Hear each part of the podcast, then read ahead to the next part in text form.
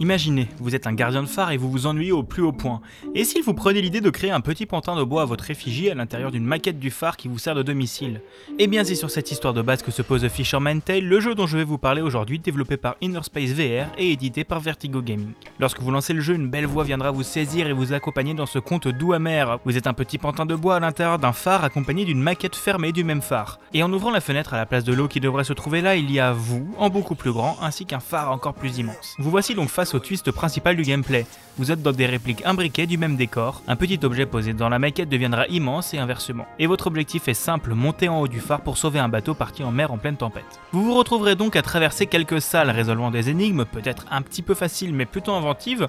Par exemple, pour ouvrir un bout de mur, il faut détacher deux petits leviers sur les côtés, ou il vous faudra fouiller dans les meubles pour retrouver les différentes pièces d'une maquette de bateau. Le meilleur du jeu étant quand même les énigmes jouant sur les histoires de changement de taille ou d'interaction entre les différentes tailles, mais je ne vais pas vous les gâcher ici. Pour parler un peu plus de l'aspect VR du jeu, vous serez totalement immergé dans cet univers.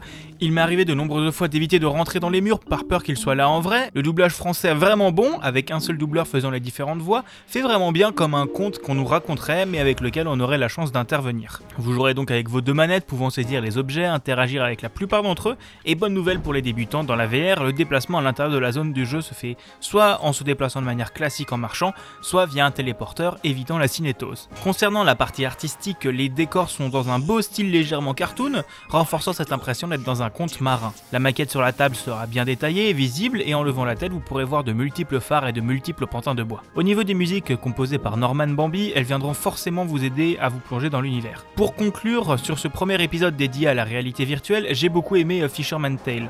Ce fut le premier jeu que j'ai acheté sur mon Oculus Quest et j'en ai vraiment pas été déçu. J'ai été fortement immergé dedans, guidé par le doublage et l'histoire qui se déroulait entre mes mains, mais c'est aussi un que j'ai fait découvrir à mon père qu'il a également beaucoup apprécié, trouvant le jeu bien bluffant techniquement et dans les énigmes, même s'il a bien plus galéré que moi. Le jeu reste quand même plutôt court, 3 heures tout au plus, mais pour 15 euros sur Steam, Oculus Store et PSVR, ça reste une vraiment bonne expérience.